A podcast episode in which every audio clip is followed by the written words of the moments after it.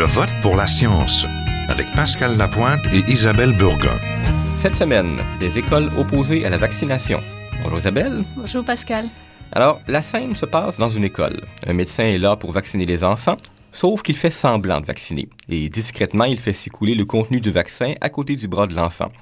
Isabelle, cette description étonnante se trouvait dans un reportage que tu as publié en février sur les écoles Waldorf, qui font partie d'un mouvement international appelé parfois Steiner-Waldorf.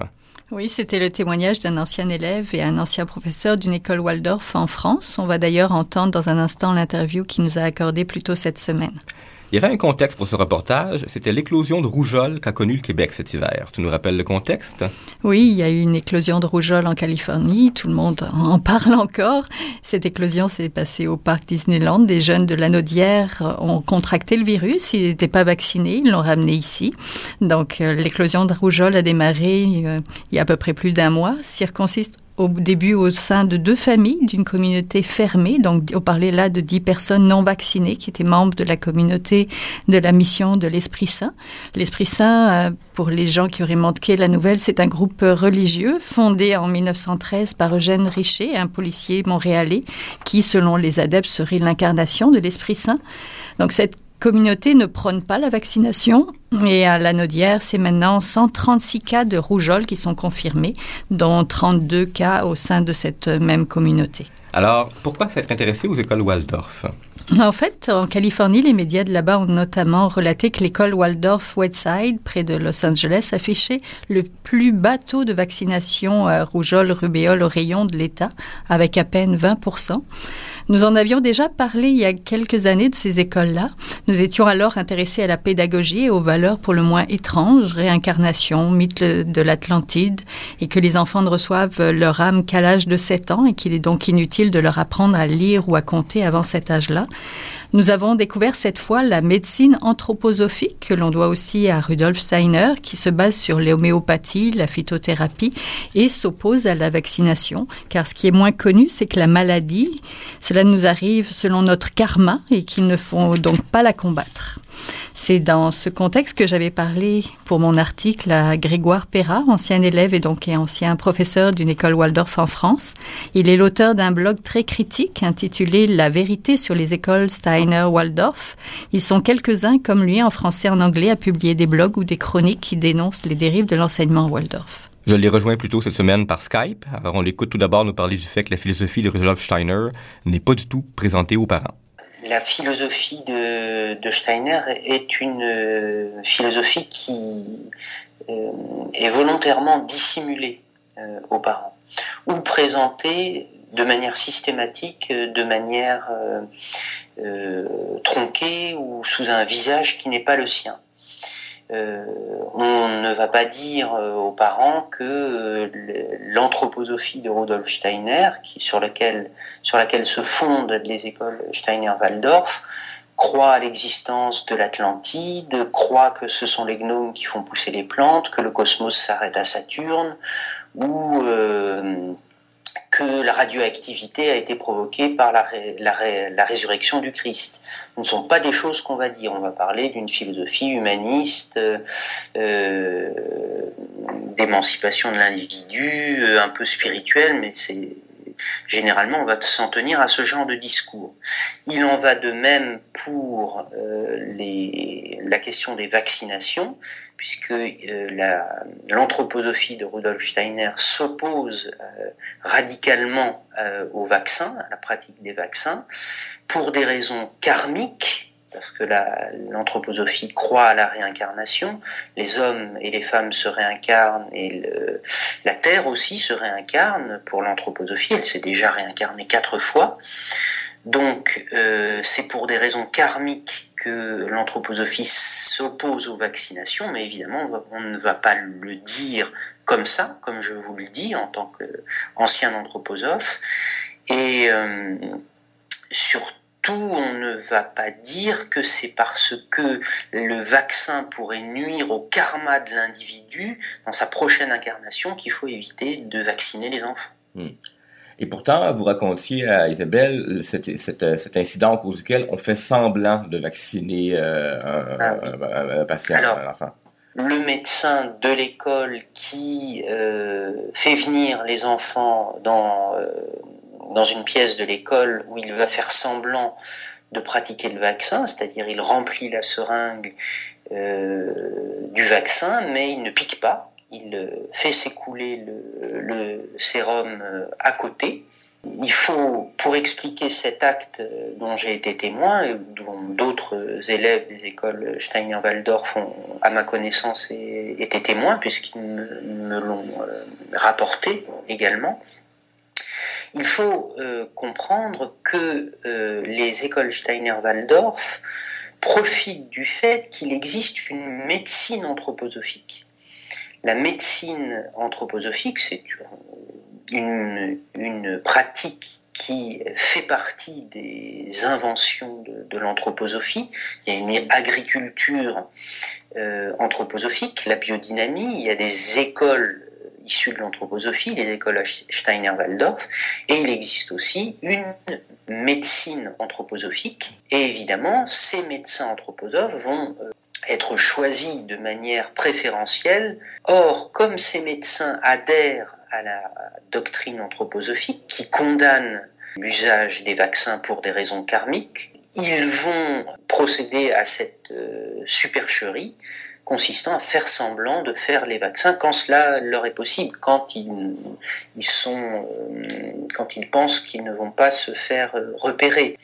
mais ce que je dis là est valable jusqu'aux membres de la société anthroposophique, qui, à qui euh, on va présenter l'anthroposophie comme une science. L'anthroposophie se définit même en interne comme une science, comme une science de l'esprit une science du spirituel, alors qu'en fait, quand on regarde bien, quand on euh, raisonne à peu près sainement, on s'aperçoit que ça n'a rien d'une science, c'est une religion même plus exactement un syncrétisme religieux mélangeant de l'hindouisme, du christianisme, du celtisme, du bouddhisme, etc.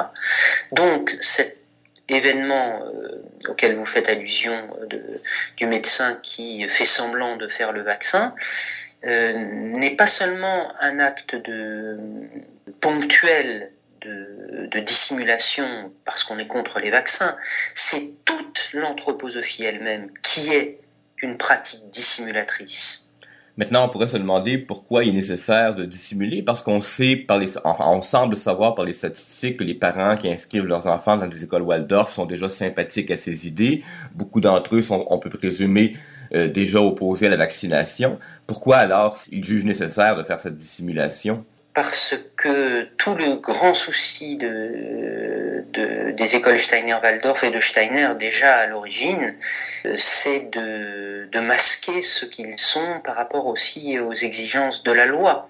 Mhm. Euh, si la loi demande que les vaccinations sont faites, on ne va pas dire on est contre la loi. Euh, alors qu'au fond, ces règles de la société, ils sont contre, puisque la, société est jugée par l'anthroposophie comme décadente. Et, seule l'anthroposophie pourra sauver cette société. Donc ils sont contre, mais ils ne vont pas le dire. Il y a une nécessité donc de tricher avec la loi, qui est jugée mauvaise. L'État, dit Steiner, hein, je cite mot pour mot les conseils qu'il a donnés euh, aux professeurs des écoles Steiner-Waldorf, l'État représente le mal en matière d'éducation. Il n'y a pas que la vaccination, il y avait d'autres gestes médicaux qui étaient rejetés par la médecine anthroposophique. La médecine anthroposophique euh, se base essentiellement non seulement sur l'homéopathie, mais on pourrait même ajouter sur une homéopathie spécifique, une homéopathie euh, chargée de magie, euh, puisque les, médicaments homéopathiques recommandés par l'anthroposophie sont issus de la firme Velleda. Or, la, firme Velleda quand elle produit ces médicaments homéopathiques, elle les dynamise. Euh, les dynamiser, ça veut dire les remuer dans le sens d'un 8, d'une lemniscate, euh, pour que des forces cosmiques entrent à l'intérieur de la préparation homéopathique. Euh, c'est à, à cela que croient les anthroposophes et il s'oppose à la médecine traditionnelle, notamment aux antibiotiques ou aux interventions chirurgicales. Ça, je peux en parler en tant qu'ancien anthroposophe. J'ai euh, dû essayer, et souvent en vain, de convaincre euh, d'autres anthroposophes de se faire soigner sérieusement, c'est-à-dire euh, d'utiliser des, antibiotiques quand ils avaient une maladie grave, ou d'accepter une intervention chirurgicale, ou d'accepter une chimiothérapie quand ils avaient un cancer, parfois même en, phase terminale. Euh, ce qui était très dur, était très très dur de les, convaincre. Alors évidemment, la médecine anthroposophique ne va pas tenir euh, ce genre de discours quand elle parle d'elle-même. Elle dit, je vous donne leur discours officiel, la médecine anthroposophique est un complément à la médecine traditionnelle. Ils ajoutent, euh, nos médecins anthroposophes ont fait un cursus de médecine traditionnelle avant d'avoir de, une formation complémentaire à la médecine anthroposophique. Hmm. Or, moi, je, connais la médecine anthroposophique, je peux vous dire qu'elle n'est, elle n'est pas un complément à la médecine traditionnelle, elle est, elle est en contradiction avec la médecine traditionnelle. Alors, on rejoint au téléphone Yves Casgrain, qui est spécialiste des mouvements sectaires et des nouvelles religions et auteur du livre Les sectes, guide pour aider les victimes. Bonjour, Monsieur Casgrain. Bonjour. Mais avant de vous entendre, M. Carsgrain, je vais terminer avec Isabelle. D'abord, Isabelle, est-ce qu'on a des écoles Waldorf au Québec? Oui, le Québec compte actuellement quatre écoles Waldorf euh, liées au mouvement pédagogique de Rudolf Steiner, deux écoles privées, Rudolf Steiner de Montréal et Imagine de Val-David, et deux écoles publiques, l'école communautaire L'eau vive de Victoriaville et l'école des enfants de la Terre à Waterville. Tu as essayé d'avoir les commentaires des écoles Waldorf québécoises alors qu'on parlait beaucoup de rougeole dans la naudière. Tu as essayé de savoir ce qu'était leur politique face à la vaccination et c'était pas facile. Non, c'est toujours un petit peu difficile de recueillir des témoignages et de parler aux bonnes personnes quand on frappe à ces portes-là. Mais les écoles Waldorf ne s'en cachent pas, elles n'encouragent pas du tout la vaccination. Par exemple, la coordinatrice de l'école Rudolf Steiner de Montréal, Isabelle Letourneau, me disait que nous n'avons pas comme philosophie de participer aux campagnes de vaccination. Nous prenons plutôt les médecines douces, les médecines douces, pardon, comme l'homéopathie. Notre secrétaire est naturopathe et c'est elle qui voit ça. Tiens donc. Même son de cloche au secrétariat de l'école privée Imagine à Val-David. Ce n'est pas dans les valeurs de l'école. Tous les parents sont plutôt dans le naturel ou l'homéopathie, euh, nous disait la secrétaire de l'école. Et l'école diffuse justement, euh, n'a pas de plan de diffusion d'informations sur la vaccination. Et quand on dit que c'est une école à vocation particulière, qu'est-ce que ça veut dire? En fait, ça signifie surtout que ce sont des écoles alternatives. Elles ne sont pas soumises au même diktat que les autres écoles, même si elles se doivent de poursuivre le programme scolaire mis en place par le ministère de l'Éducation du Québec. Il faut par contre distinguer école privée et école publique. Ces dernières, les écoles publiques, doivent respecter la pédagogie québécoise, mais aussi la promotion de la vaccination. Ce qui semble se faire d'ailleurs à l'école communautaire L'eau vive de Victoriaville, c'est l'école publique, même si les parents sont laissés libres de participer ou pas aux campagnes de vaccination. Euh, juste pour rappeler qu'il n'y a pas d'obligation au Québec de vacciner, contrairement au Nouveau-Brunswick ou en Ontario, mais cela pourrait changer. Oui. Alors, qu'est-ce qu'on sait de leur stratégie de communication avec l'extérieur? Parce que, sauf erreur, ces écoles ne s'affichent pas anti-vaccination ou pro-Atlantide, comme le disait Grégoire Perra tout à l'heure. Comment est-ce que se présentent face à des parents qui magasinent une école pour leurs enfants? En fait, elles, n'en parlent pas. Elles font euh, la promotion plutôt d'un mode de vie sain, en soulignant particulièrement les méfaits d'un trop grand usage des écrans ou en faisant la promotion de visites à la ferme ou l'initiation aux arts. Du côté de la santé, on va toutefois leur souligner la nécessité euh, que les enfants fassent leur maladie infantile. Donc, questionner de manière indirecte euh, la médecine actuelle et la vaccination. Alors, M. Casgrain, cette forme de stratégie de communication un peu dissimulatrice, est-ce que ça correspond à ce que vous avez appris?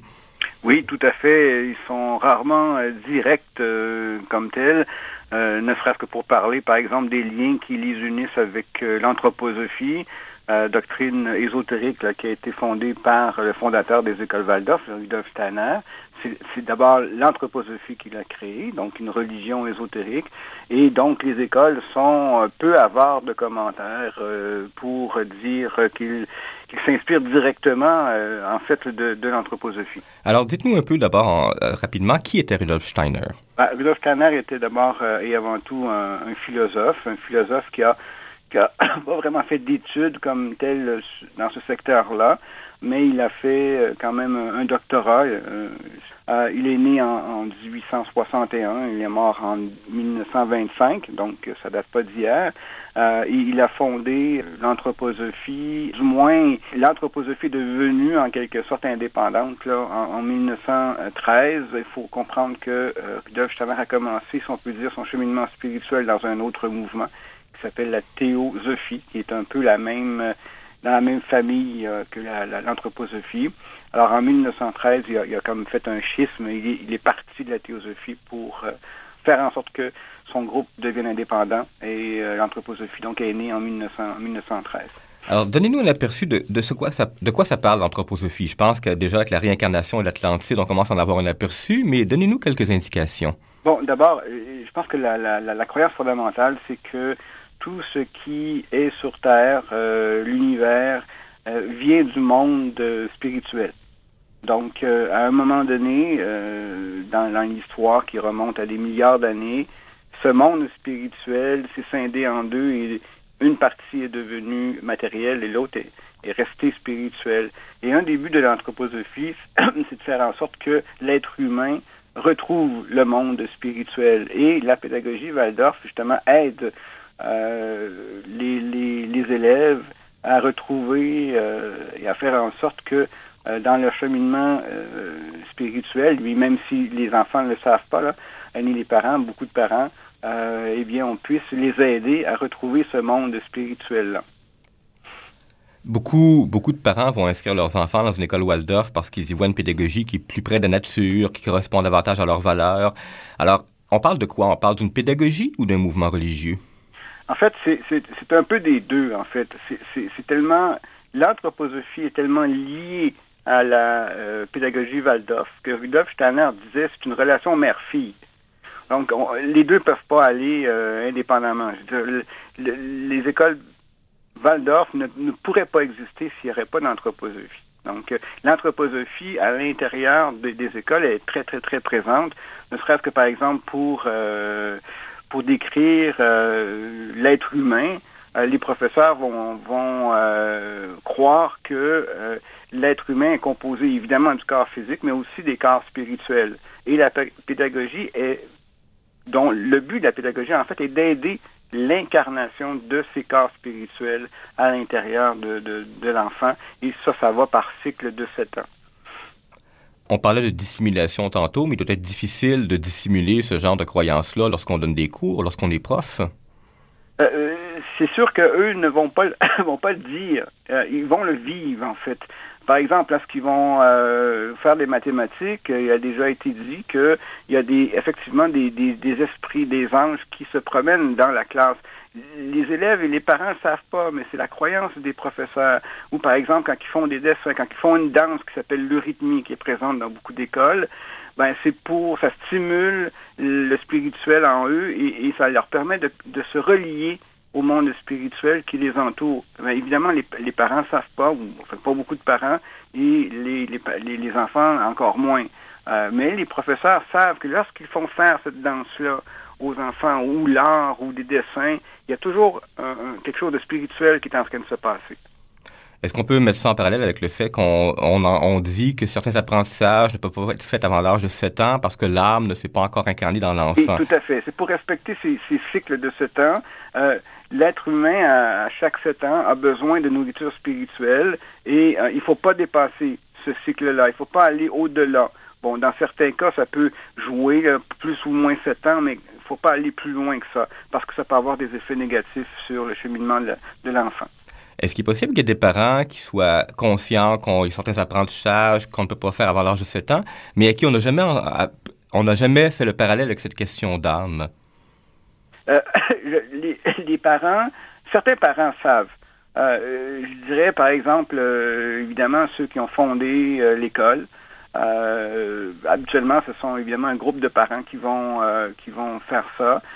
certains professeurs sont avec eux pour, pour partir l'école. Donc, eux, évidemment, ont cette connaissance-là.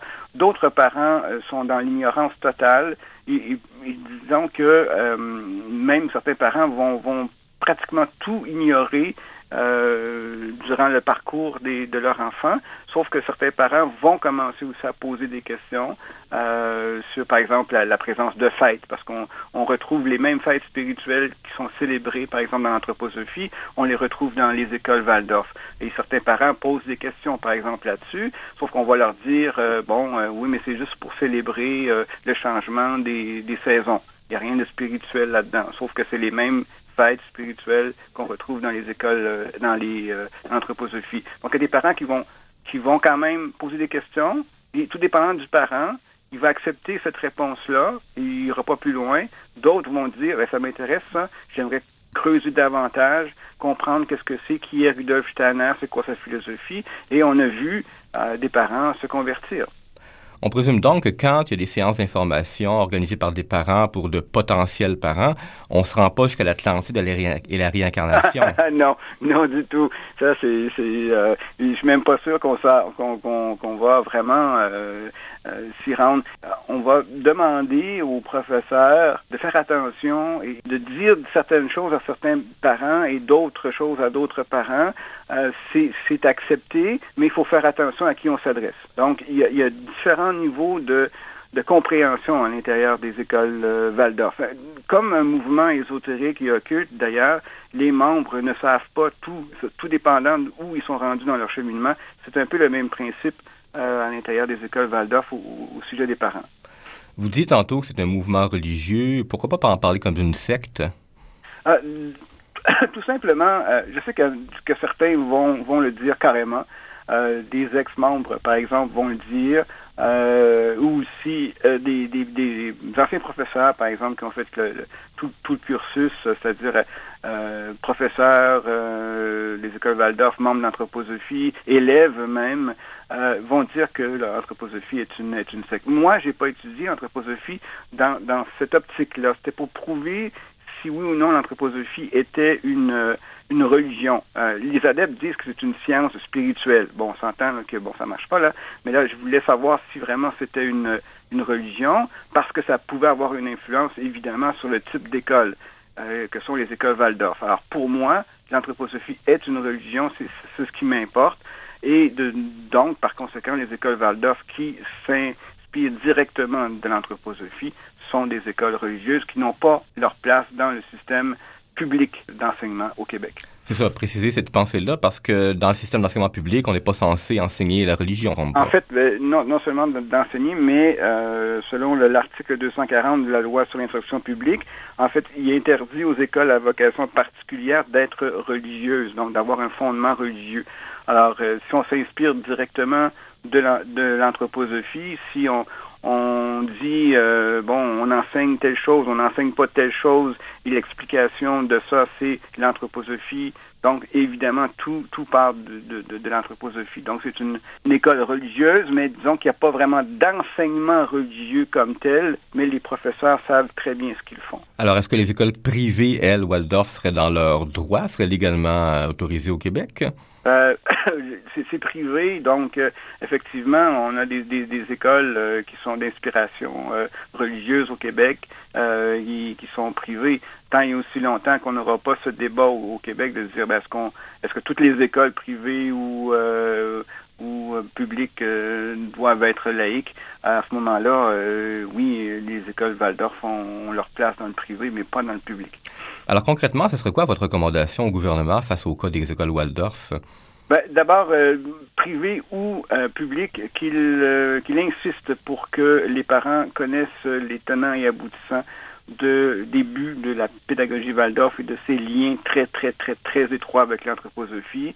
Et ça, je pense qu'avant même, surtout dans le privé, avant même que les parents signent un, contrat, qu'on insiste là-dessus. Dans le public, ben, c'est de faire une enquête euh, sur la pédagogie, sur l'origine, euh, de ne pas se contenter de simplement de, regarder les lacunes de la pédagogie comme ça a été fait euh, dans la commission scolaire des Patriotes. Il y a une, la première école publique a été fermée d'ailleurs, l'école de la Roselière, mais on n'a pas étudié les origines, les, racines même anthroposophiques de la pédagogie Waldorf. On n'a jamais voulu étudier cet aspect-là. Alors j'encourage le gouvernement à le faire. Peut-être que le gouvernement serait intéressé aussi par l'aspect médecine, parce qu'on parle depuis tout à l'heure de la pédagogie Waldorf, mais il y a aussi une médecine anthroposophique. Grégoire Perrin en parlait avant vous. Ce refus de la vaccination dont on a parlé en début d'émission, est-ce qu'à votre connaissance, ça aussi, ce n'est pas connu des parents qui s'inscrivent dans une école Waldorf? C'est-à-dire que ça peut être connu, mais, mais pas nécessairement les raisons spirituelles qui motivent ça. Donc, par exemple, pour ce qui est des, vaccins, Rudolf Steiner et, plusieurs professeurs encore aujourd'hui, les anthroposophes, croient que ça peut euh, retarder euh, la résolution du karma, parce que la maladie est vue chez les, les euh, anthroposophes comme potentiellement un signe karmique, c'est-à-dire qu'il s'est peut-être passé quelque chose dans une vie, on est en train de payer pour cette ce qu'on a fait de, de, négatif ou enfin quelque chose qu'on a à vivre, en tout cas à travers cette maladie aujourd'hui. Alors si on le vaccine, euh, donc, on ne pourra pas euh, vivre ce qu'on a à vivre à travers cette maladie-là. Donc, ça retarde le cheminement spirituel. Donc, c'est beaucoup de choses qu'on va montrer euh, beaucoup de choses aux, parents, mais on va cacher, en fait, la, véritable raison spirituelle d'un geste qu'on va poser ou qu'on ne posera pas, comme par exemple la vaccination. Il y a eu en, Californie une éclosion de rougeole cet hiver aussi. Puis en Californie, on s'est rendu compte que la vaccination n'est pas obligatoire, mais elle est censée être à déclaration obligatoire, ce qui veut dire qu'on peut savoir dans quelles écoles il y a eu le moins d'enfants non vaccinés. Et il se trouve que les journalistes ont découvert que ce sont les écoles Waldorf. Oui, tout à fait, ce qui n'est pas surprenant d'ailleurs. Moi, je, sais ça depuis de, plusieurs années et c'est vraiment alarmant. Et bon... Euh, et, là, on le voit que dans certaines écoles, euh, et d'ailleurs aussi, ils ont le même un peu le même principe que nous. Il y a des écoles publiques euh, à l'intérieur desquelles l'anthroposophie, pas l'anthroposophie, mais les écoles Waldorf euh, sont dans le système public. Euh, mais la plupart des écoles, ils appellent ça des écoles à charte aux États-Unis, et il y a des écoles publiques Waldorf. Et il y a aussi plus des écoles privées. Donc, eux, elles sont effectivement très touchées par cette, pas interdiction, mais en tout cas, euh, disons qu'ils n'aiment pas vraiment les vaccins, comme on l'a dit, donc ils sont vraiment très touchés par, euh, par les épidémies. Est-ce qu'à votre connaissance, il y a d'autres écoles au Québec pour lesquelles il faudrait soulever un drapeau rouge, d'autres écoles alternatives peut-être ou à vocation particulière? Ben, pas, pas vraiment parce que euh, public en tout cas, privé il y en a, et, mais il y a aussi des, des, des, tout ce qu'on appelle le, secteur des écoles à la maison qui sont souvent inspirés justement de, de, de, de, doctrines religieuses, comme on a vu justement à Joliette, et ça c'est extrêmement difficile de, contrôler. Euh, mais euh, je pense que le gouvernement devrait quand même prendre la peine de regarder ce qui se passe et d'ouvrir vraiment un dossier là-dessus, puis d'étudier tout, euh, toutes les conséquences que ça peut avoir, ce genre d'école-là, sur, sur les parents, mais aussi sur les enfants. Très bien. Écoutez, M. Casgrain, c'est fort intéressant. Je pense que vous avez soulevé plusieurs signaux d'alarme. Alors, c'était Yves Casgrain, qui est spécialiste des mouvements sectaires des nouvelles religions et auteur du livre Les sectes guides pour aider les victimes. On va d'ailleurs mettre un lien vers vos écrits sur notre site web. Merci beaucoup. C'est tout pour cette semaine. Je vote pour la science C'est une production de l'agence Science Presse avec Radio VM. Au micro, Isabelle Burguin et Pascal Lapointe. À la régie, Serge Plaisance. Vous pouvez réécouter cette émission sur Internet et nous suivre sur Twitter à JBPLS. À la semaine prochaine.